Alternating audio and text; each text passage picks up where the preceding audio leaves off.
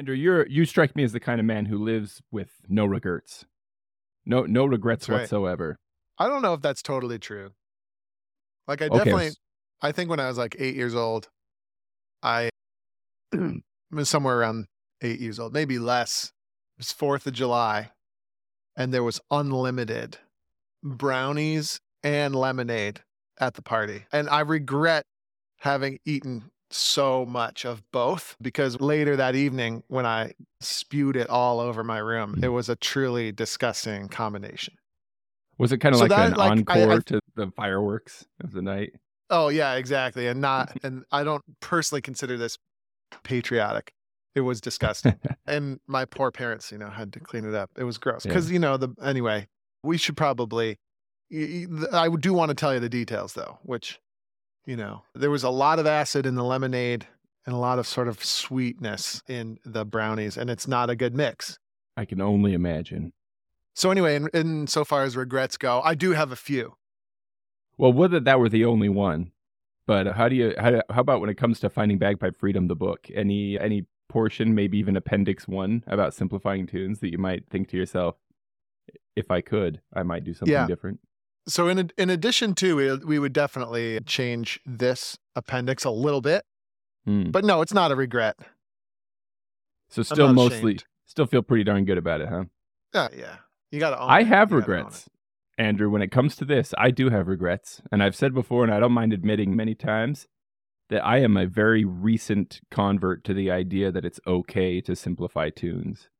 And my regret Yes. is partly for my own sake, but way more than that, how many students I could have served much better had I been open to helping them do this myself. But there are a couple that come to mind who wanted to do this. And I actively said, no, that's a bad idea. We're not going to do that. Yes, agree. So the interesting thing about the, or you know, the interesting thing, the beautiful thing, the wonderful thing about the bagpipe freedom process, you don't even really, you know, you come up with the process and you don't even realize many of its charms until later. But one of the cool things about the bagpipe freedom process is it implicitly teaches us how to simplify and how to build up a tune from its most basic building blocks into the fully embellished version of the tune. Hmm. Interestingly, I think I know where the idea that you don't have to simplify, I think I know where that comes from, right? It comes from that outlier centric program that we have grown up with, you know, in the bagpipe world, where I, I- think most of the people who become excellent, they never really did have to simplify. They, you know, you sort of just magically have these skills, or either that or you're just unknowingly immersed in bagpipe music Mm. so much that you can kind of skip some of the steps because it's intuitively baked into your brain. However, um, I don't think that's normal. And I think that it is important to at least be able to break something down and to simplify it. The, the, the other thing that I do see sometimes is that people simplify tunes in extremely wrong ways Hmm. that possibly make the problem worse and not better. So, yes, we should at least have the ability to simplify when need be. And there is a right way to do that, and there is a wrong way to do that. Well, that gives me just a little bit of hope for some assuaging of my debilitating guilt that perhaps I at least shut down a less than wise way of simplifying. Probably not. I probably Yes. was shutting down really great stuff. But here- Yeah, well, hoping. chances are, yeah, chances are if you did believe in simplification, you would have done it wrong and could have, you know. So, for example, if you have a student simplify a tune, well, that, it's really easy to do that in several, potentially infinite, wrong ways that actually don't really help the student, Hmm. right? Because if you simplify it and then you put the student in a position where now it's even harder to switch to the fully embellished or to work towards the fully embellished, for example, then what have you really done? You've sort of made the you've just made the progress uh, the process worse, not better. Yeah. Well, and this was always my concern was that to learn a tune in a simplified version and then learn it in the full version is to learn a tune twice. Ah, and yes. so I suppose the the important point, especially having looked at this appendix that you have in Finding Bagpipe Freedom, is breaking it down in the right way and building it back up in the right way. Yeah. No like random assignment of simple grace notes, for example.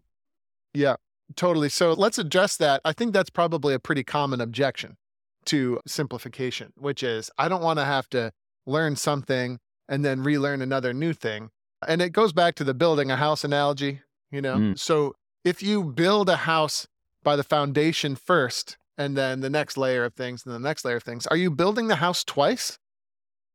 No, you're, You're not, not. building the house twice, right? Right. You're you are you're building a house in the right order of events, right? You're Mm. layering the right you're layering the right orders of understanding to the house Mhm. so that it doesn't fall down, right? If you build a house uh, without a foundation, it, it might be kind of like a house, but it's not going to last very long. It's not going to keep you very warm. It's not going to be very useful. It's going to be potentially dangerous because it's going to cave in. So it's worth building it the right way from the beginning. And I would also say that I don't use this process very often when I learn tunes.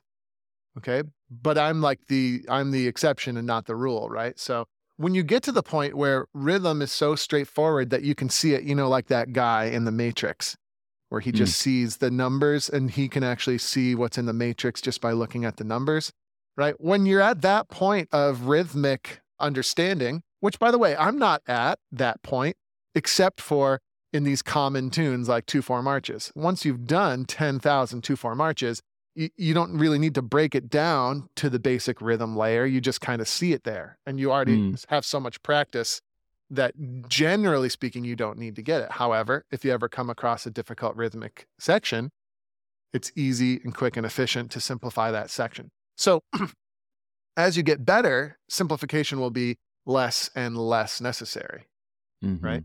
Kind of like probably an expert builder doesn't need an architect to build a simple house, right? You probably have the basics down, you know. However, you know, when you're first beginning, it's probably best to consult someone who knows what they're doing first before you start to build the foundation.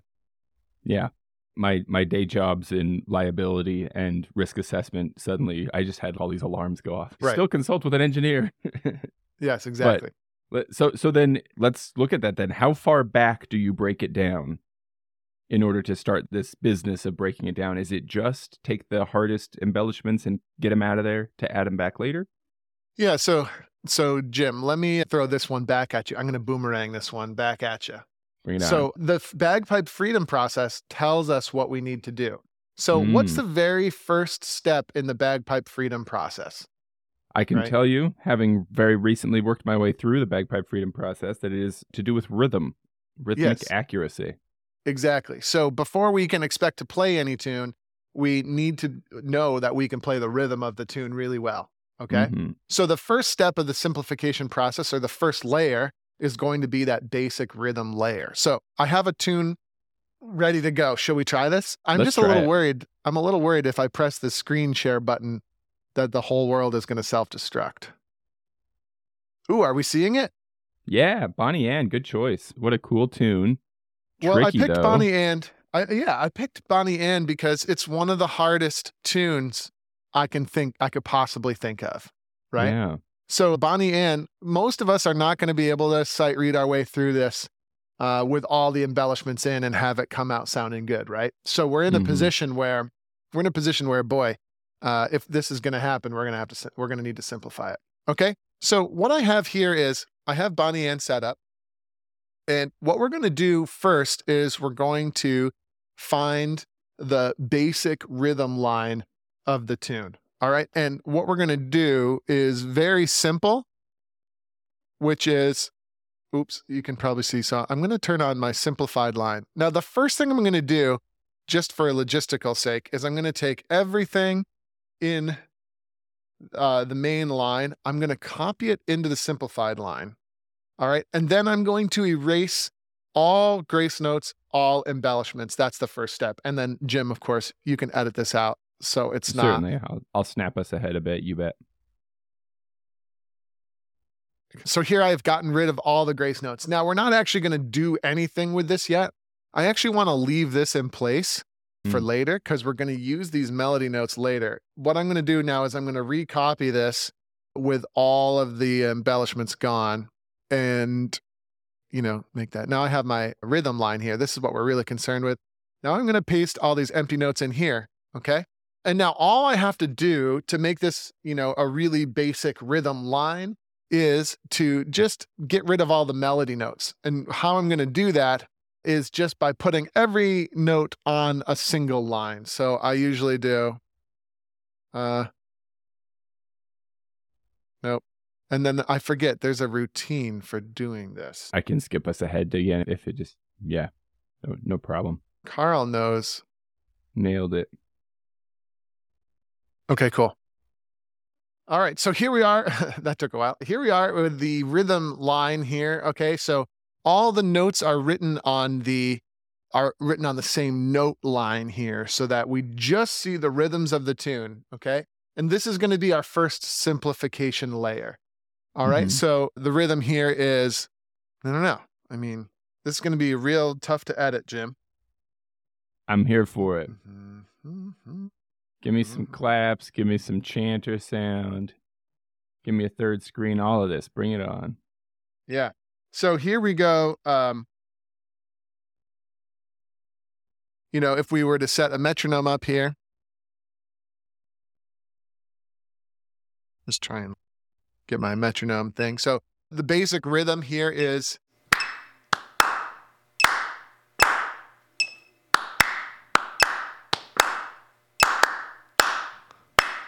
of Bonnie Ann, right? That's the basic Mhm. rhythm line. And there's a few other tricks that if I were in the dojo situation, I would employ a, a couple of little tricks. For example, I would get rid of all of the cut dot rhythms at first. Oh, would you? Um, Mm. Yes, I would. So I would, and I would replace, for example, at the end of bar two, the first or the second full bar here, uh, I would, uh, we have this tackum rhythm, but that's a really awkward rhythm to try to clap. Okay. And it's not really something that I'm desperate to get on my first layer. So I would actually kind of replace that uh, with just a basic eighth note here. Uh, and then there's a couple of those spots where even though in the long run we are obviously going to want to play tackums there in the Mhm. short run in the short run i don't want it to distract my basic learning of the rhythm I so guess the tackum rhythm will kind of help itself happen once you've got the grace notes of the tackum in there as well, won't it?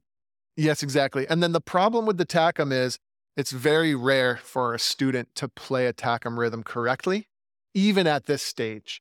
Okay uh, most people are going to start the tackum before the beat and then it's something that you have to teach.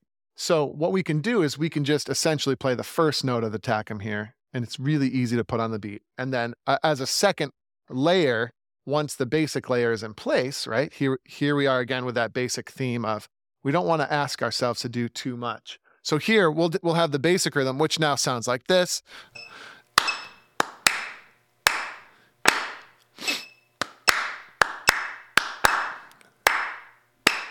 right much easier Mm-hmm. Okay. And everything that you play is going to fit into that one E and two E and that that kind of basic groove that we're looking for. Everything will fit in there. However, if you don't take out the tackums, it's fine. This basic monotone rhythm layer is still going to be great and you're going to get a ton out of it. And we're going to get organized insofar as when things happen and what to do with those rhythms. Right. For example, the dotted eighth note here in the first bar it doesn't look that much longer than any of the other notes. Okay. Mm. And that's a problem because it is much longer. The it's the longest note of the bar. But if you're not clear on that before you start to sight read, right, it's going to sound like this. And I, I like to do this because this is what most people sound like when they learn tunes, right?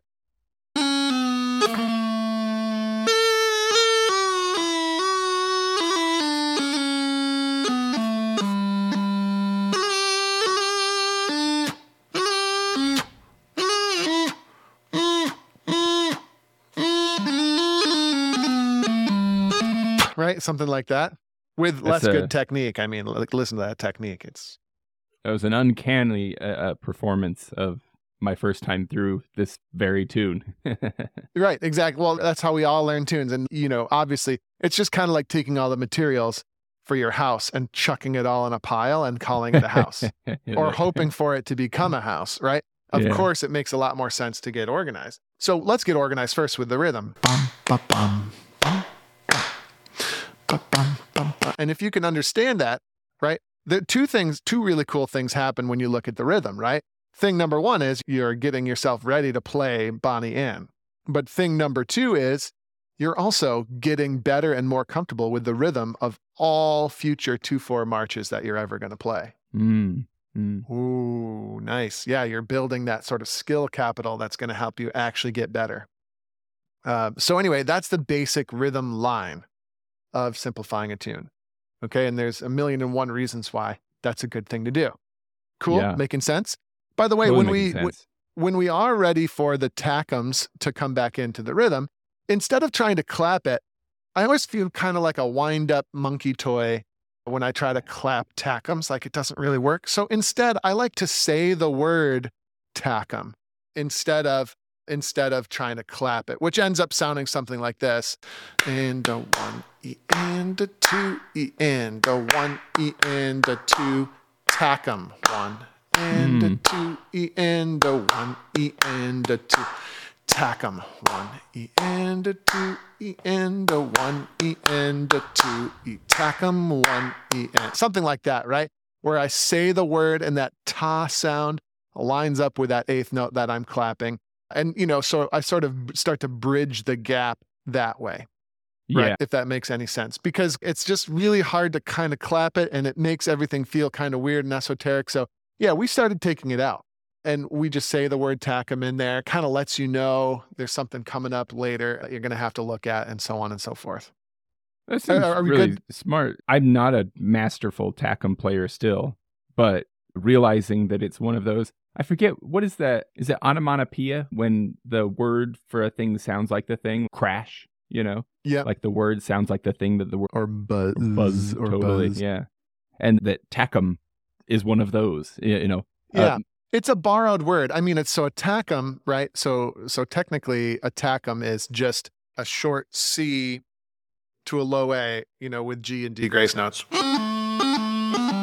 Right? Those are tackums. Like that's what they actually are.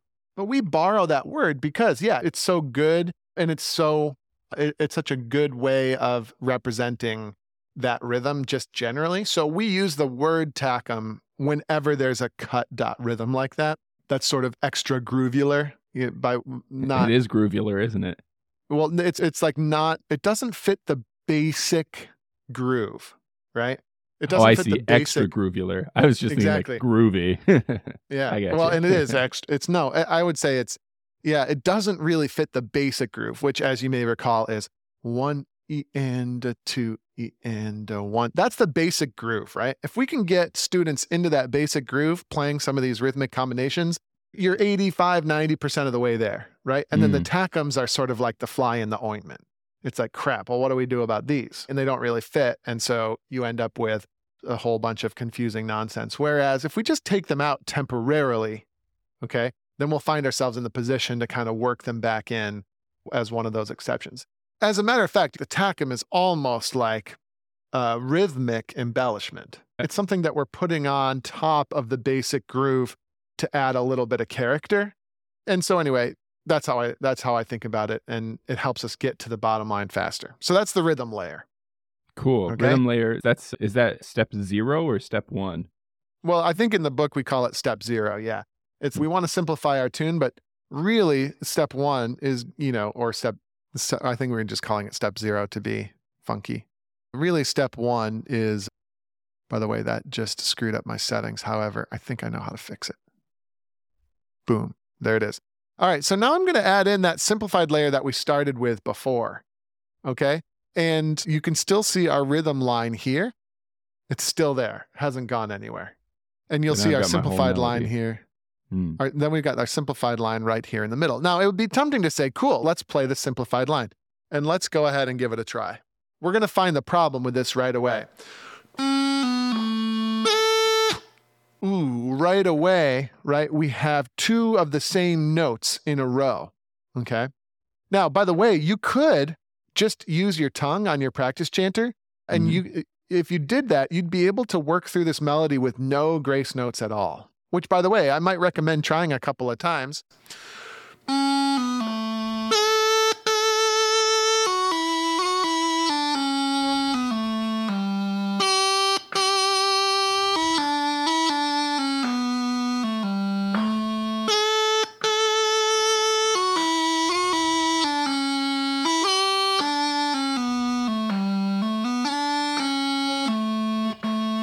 We've got a couple of those repeating notes in there, but you could hear the melody of Bonnie Ann there, right? Mhm. Remember, I carried forward. This is making the big assumption that our rhythm is in good form, right? And that we were able to carry it over to those melody notes. But you could see how this is the next logical step.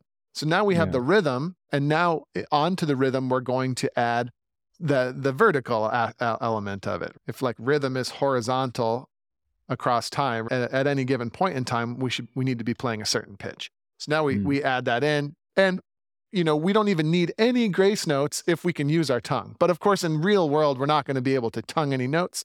So then we need to add in some grace notes, right? And you could do you could do super primitive grace notes, otherwise known as just separating notes. You could do that. And so I'll just do a little strike on any note that repeats.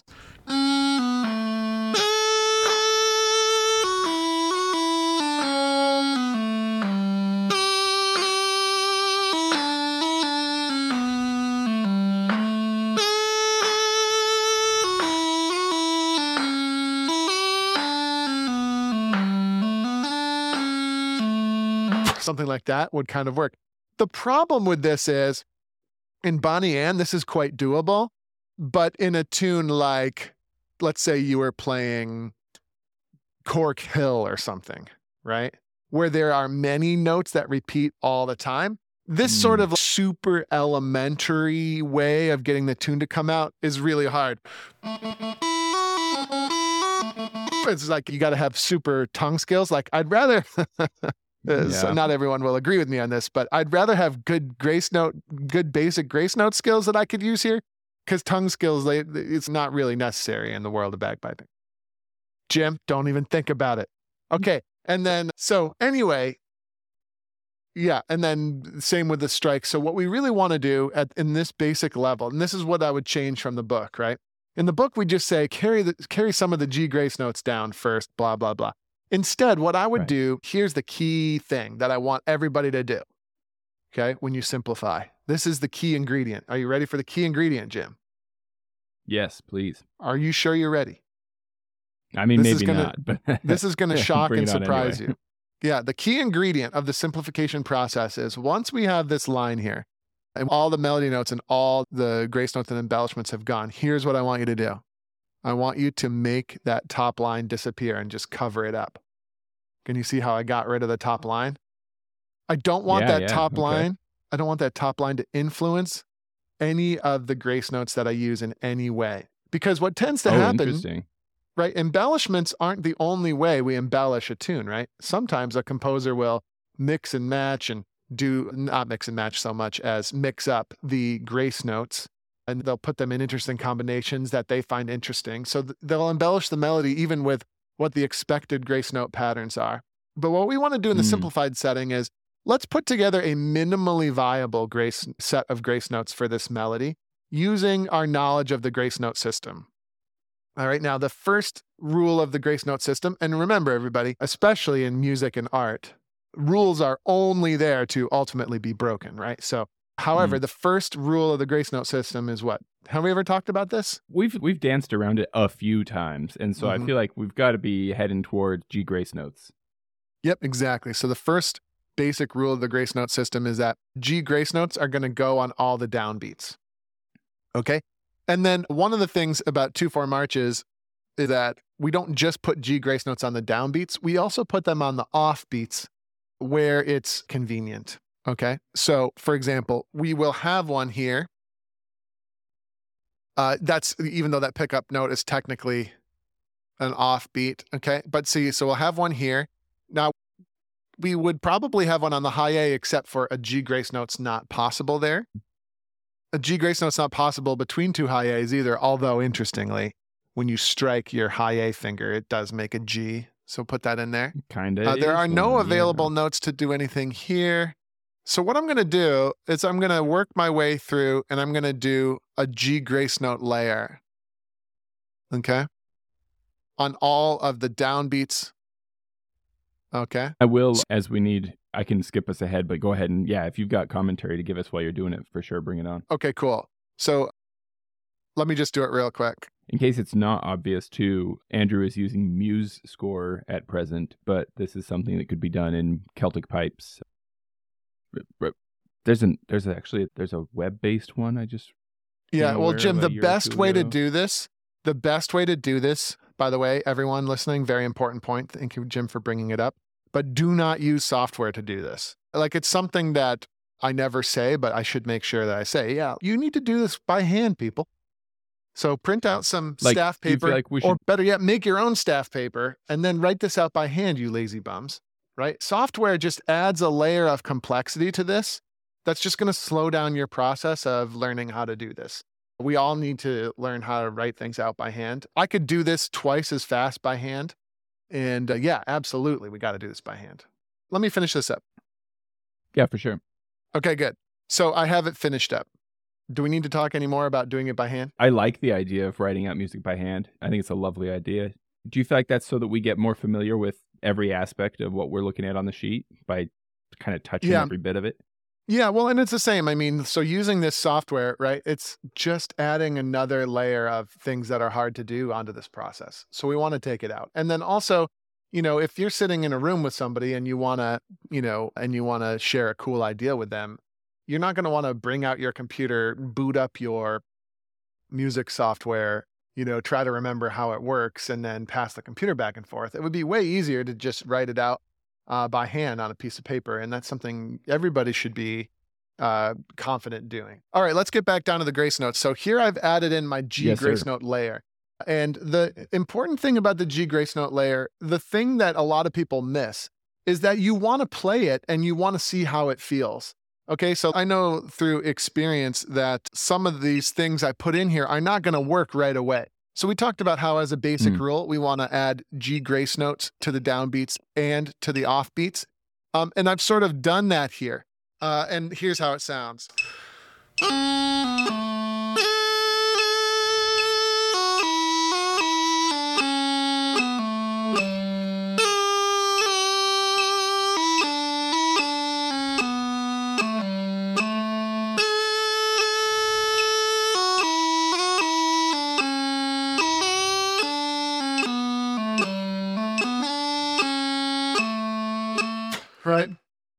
That's sort of how it sounds so far. And that's pretty cool already, right? It gets us where we need to go. We've got the G grace notes chirping away. This is a good minimally viable setting. There's just a couple of things like this thumb grace note right here on this high G. It just feels really mm-hmm. silly. And we need another one right here as well on the downbeat. And by the way, if you're wondering where the thumb grace note comes from, right? The thumb grace note is just what we use when we can't use our G grace note. So they're basically, you know, in the exact same family. It's just we can't play a G grace note on a high G. You can go ahead and try. It's not going to work. So instead, we use the thumb. But anyway, this sort of double thumb grace note in a row is awkward and doesn't make any sense. So I'm probably just going to delete that one just because I don't need it.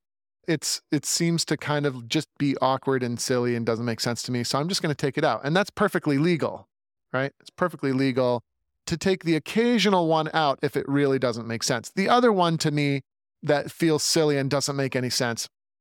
Is this one at the very end? Chum chum chum at the end. It doesn't make any sense. I'm going to get rid of this one too. It just doesn't make sense and this feels a lot more natural. So that's just my personal intuition playing into things a little bit. Um, and now we have what's basically a pretty good simplified setting. Um, one of the things that feels kind of silly to anyone who's been playing for any period of time is to play this tackum uh, with no uh, D grace note on the second note. So just as someone who's played yeah. attackums a lot, I'm going to add that in there probably just to leave it. But now we have a really nice simplified setting of Bonnie Ann, right? So we can get this tune sounding a lot like Bonnie Ann with just this absolute bare bones layer, right? It's like when you're building your house, right? What's the first thing you got to do? Well, the first thing is let's get the walls up and the roof up, even if it doesn't have shingles on it yet. But let's get the walls and the roof up so that, you know, now we can at least continue to work on the house, right? So just one more time.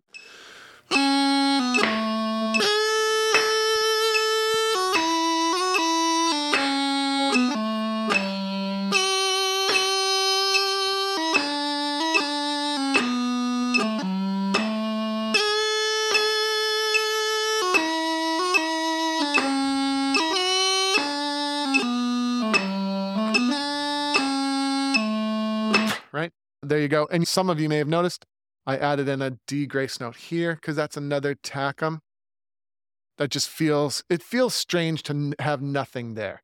So I'll add that in. And there you go. That's my next layer. That's after my student had or myself had the rhythm going well, this would be my next stop. Making sense, yeah. And and I definitely am like I'm already converted to the idea, of course, but I do feel like this is this is the point at which it would stand out to me if I were not yet converted that this is building toward the official version. This is not Yeah. learning one version, then you have to start all over again for the other. This is just moving toward learning it better than you would have otherwise. Because Yes, we're now right. addressing the key basic things like rhythmic accuracy.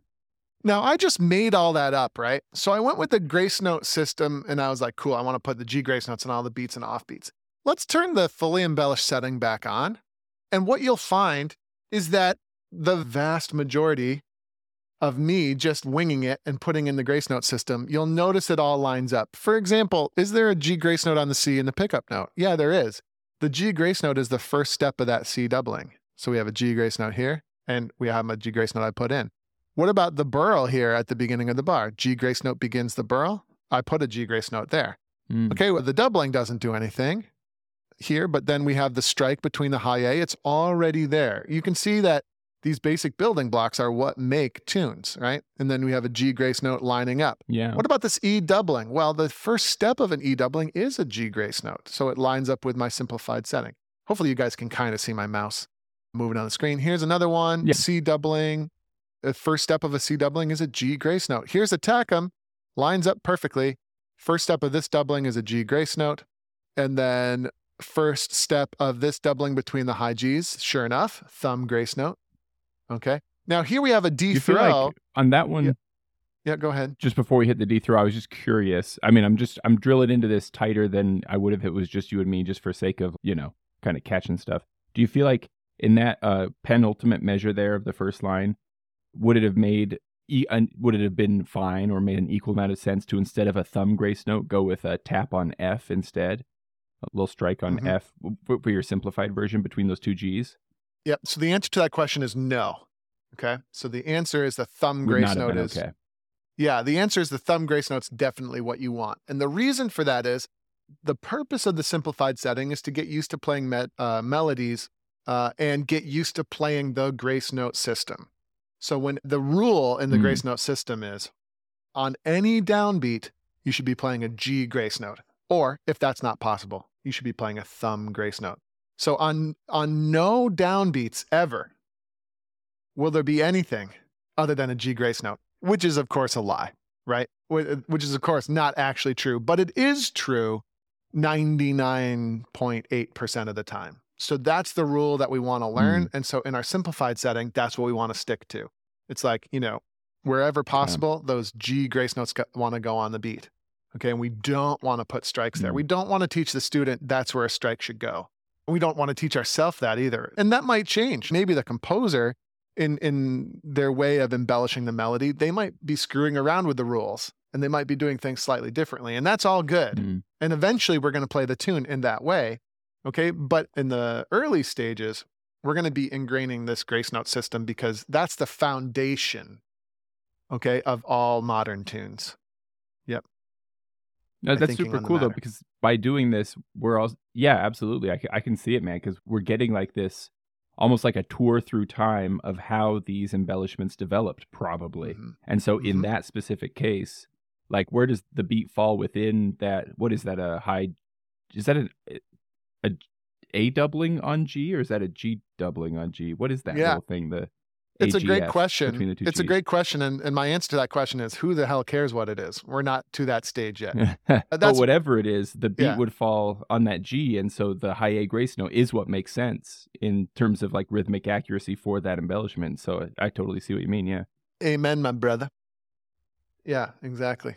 Well, carry on from Uh, that throw then. Sorry to throw you off there. Huh. Ah, I see what you did. Yeah, so the next one is a D throw. Okay. And what I find is these low G oriented embellishments will often come in and just kind of cover up what used to be a G grace note. I think that's pretty common. Mm. But but again, in the simplified setting, we wouldn't want to do anything weird. And this is one of those mistakes where you see pe- people simplify a D throw by putting in some sort of weird low G grace note or something in between the E and the D. And it's no, we don't want to do Mhm. that. In the simplified setting, it's just put the G grace note on the beat.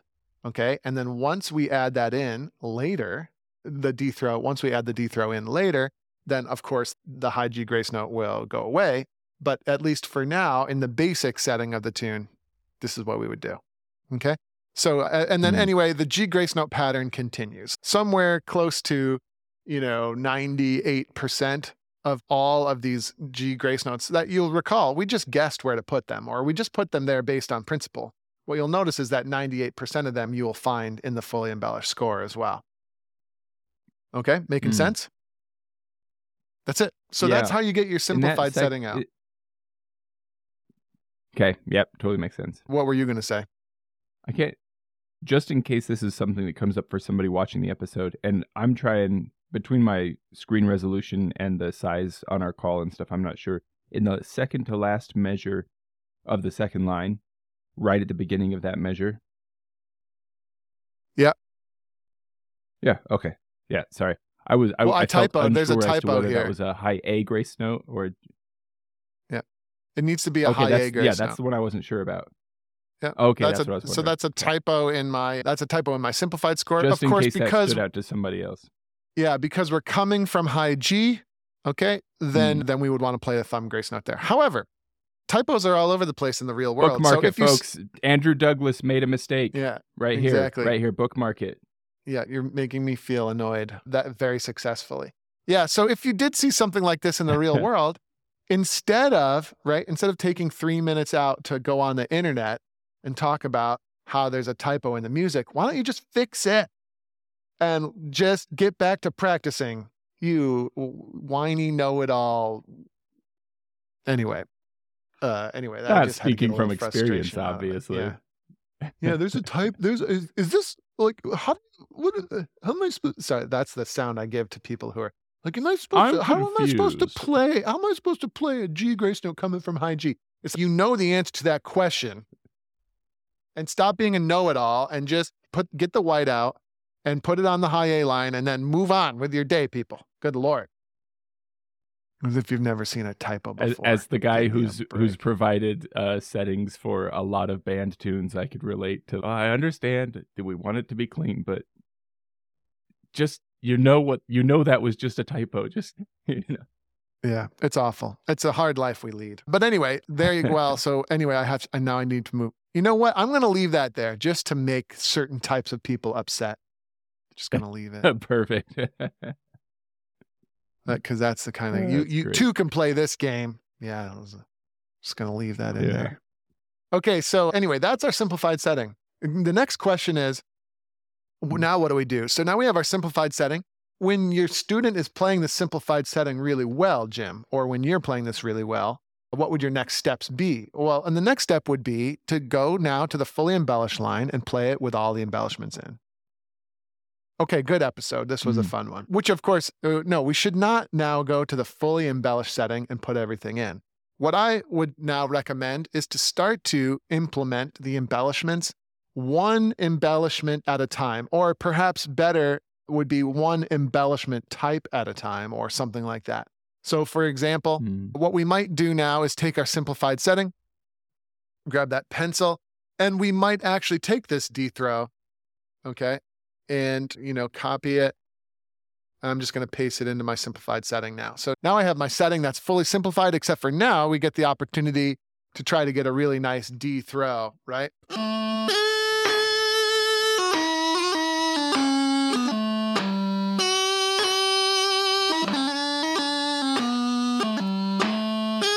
So everything remains simplified, nice and comfortable, and absolutely, absolutely as simple as it can possibly be, except for now we've added in the D throw. Okay. And then maybe Hmm. after the D throw is sounding good, okay, maybe now would be a good time to take a stab at these burls. Okay. So what I'll do is I'll take the burl out of the And if- embellished and I'll stick it in the simplified. And if in in the tune we're working on, there's more than one D throw, I'm gathering we'd probably pull all the D throws in first, and then go Yes. on to all the burls. Basically, generally speaking, that's true. Yes, exactly. Yep. One type at a time. So now it's like, okay, cool. Now my student and I, we can have a good D throw lesson. You know, hey, here, here's the steps of a D throw. Mm. Everything's good. And okay, now that we've, you know, got the D throw going, now our next step is let's put it into the tune that we're learning in the spots, keeping everything else simplified. So so we're not distracting things. And then once that's going well, we can do our burl lesson next, right? And so on and so forth. So now what you'll find is you have kind of a halfway score, somewhere between simplified and fully embellished. But you'll be amazed how fast you get to at least, you know, 80% fully embellished using this method. That's it. That's how that's I how really like how that. I I, I love that it feels today, very Jim. much like a. Yes, I've begun to notice that. Yes, What I'll do is I'll it's a little kill harder my to tell screen because share. of how small our video screens are. Yeah, I wonder if I kill my screen share if that'll help. Jim, what were you saying? Or do you need the screen Let share? Let me try.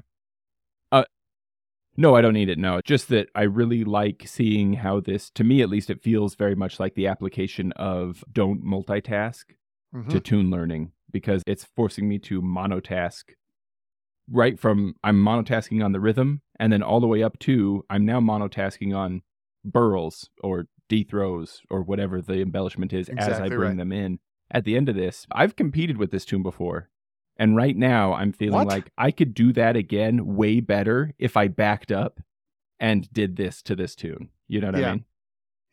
I would recommend doing it with a fresh, new, interesting tune that you don't have a lot of like implicit habits built up with. It's going to be a lot easier, you know? And like Mhm. you said, maybe you come back to this at some point in the future. But uh, yeah, eh, that's exactly right. We're monotasking throughout the whole thing. Like for example, like another great example is how we took the tachums out at the beginning, right? Let's just take them out. Let's just get the basic layer in first. That gives us enough to do.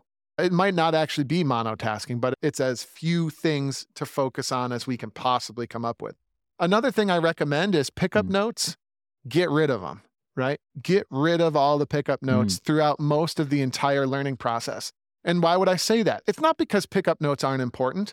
We're definitely going to want to add them in at some point in the future. But do you ever find that a student spends, you know, so much time on just figuring out how they're supposed to play the pickup notes? Where if we just started with the first Yeah. downbeat of the tune, we could be done with three quarters of the first line in the time it would take the average student to figure out exactly how we're supposed to play the pickup notes. So just take them out, right?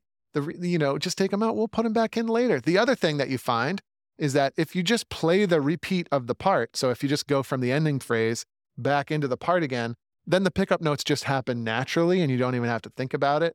So we'll just worry about the pickup notes then. It's going to be fine. So you know that's another example of monotasking. I like that, Jim. I like that term you you just made up there.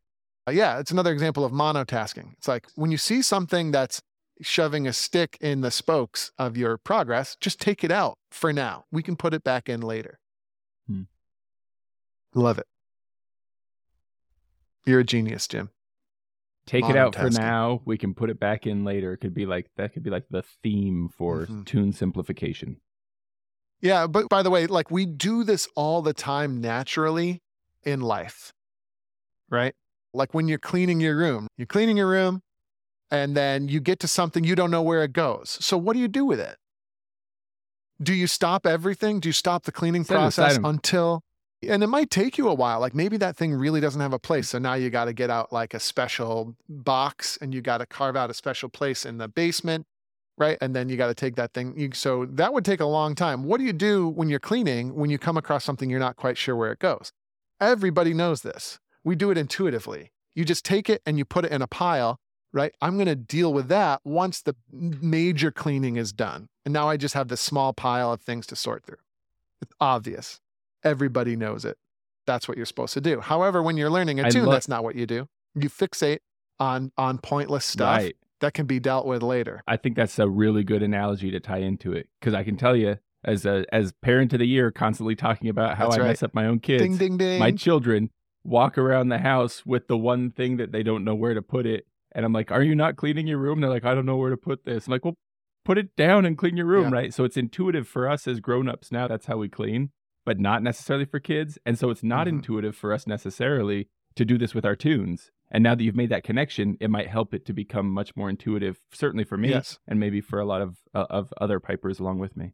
Exactly. Most pipers, especially, the, and it seems like the more fully adult most pipers are, the more they behave like toddlers when learning.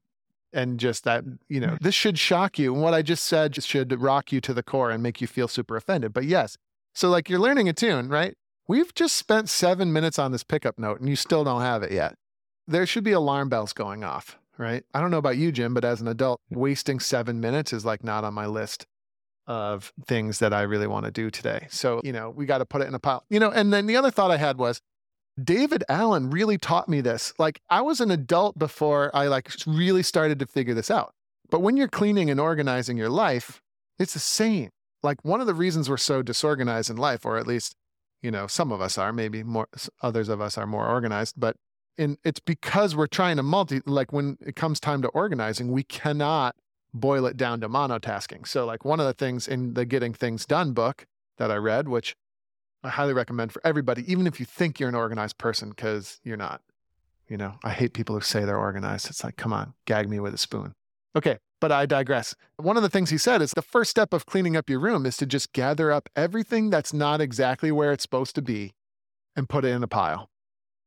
You know, and I remember one day when I was like, oh, I finally just did that. And it took me like, you know, like in this office, which isn't, I don't want you to confuse cleanliness with organization, but my office is very organized now. it's not the cleanest, right? There's, it's an old pottery studio, so it's still got dust everywhere.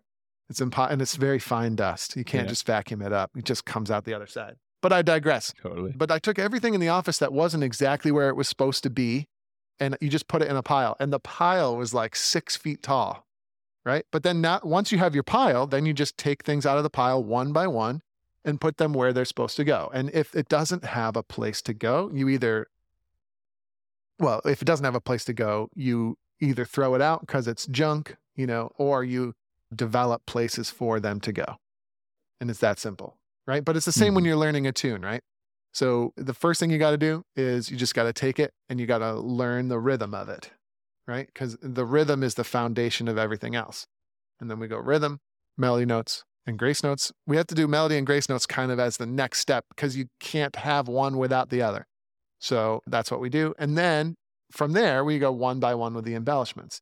And of course, the interesting thing is what's faster to do? Organize everything willy nilly, just kind of winging it? Or the long process of taking everything and putting it in a pile, right? And sorting through it one by one in an order that makes sense, right? So one of them is actually a way faster way to learn a tune. Okay. And when it comes to learning a bagpipe tune, this is a way fast. It's not even, it's not like a little bit faster. It's a way faster way of learning a tune. And also has the side benefit every time you do this process, you get better at learning any tune. So now future tunes, you'll be able to learn better and Yeah. faster.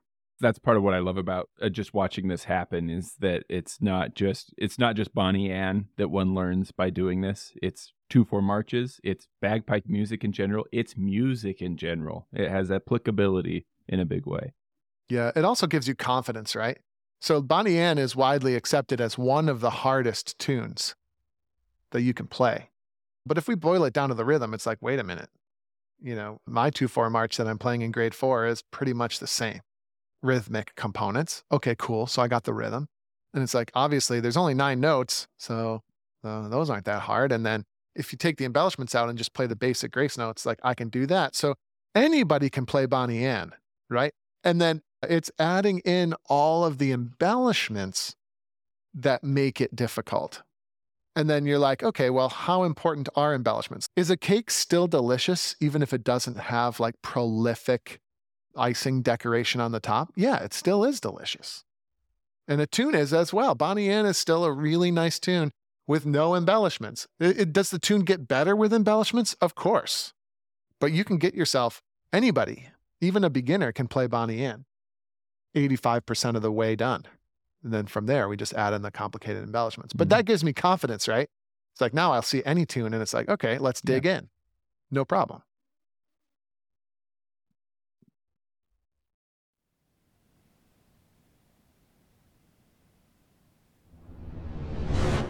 Hey, everybody. Andrew Douglas here from the Piper's Dojo, and I just want to say thanks so much for listening to today's iteration of the podcast. If you enjoyed what you heard here today, it would be super helpful to us and to a lot of bagpipers out there trying to find us. If you could give us a top notch review on whatever platform you're using to listen to this podcast, particularly Apple, iTunes, and Spotify, and things like that, your review would be really, really helpful. So if you have a moment today, definitely go over there and help us out. Other than that, until we meet again on the podcast or somewhere else, thanks again for listening you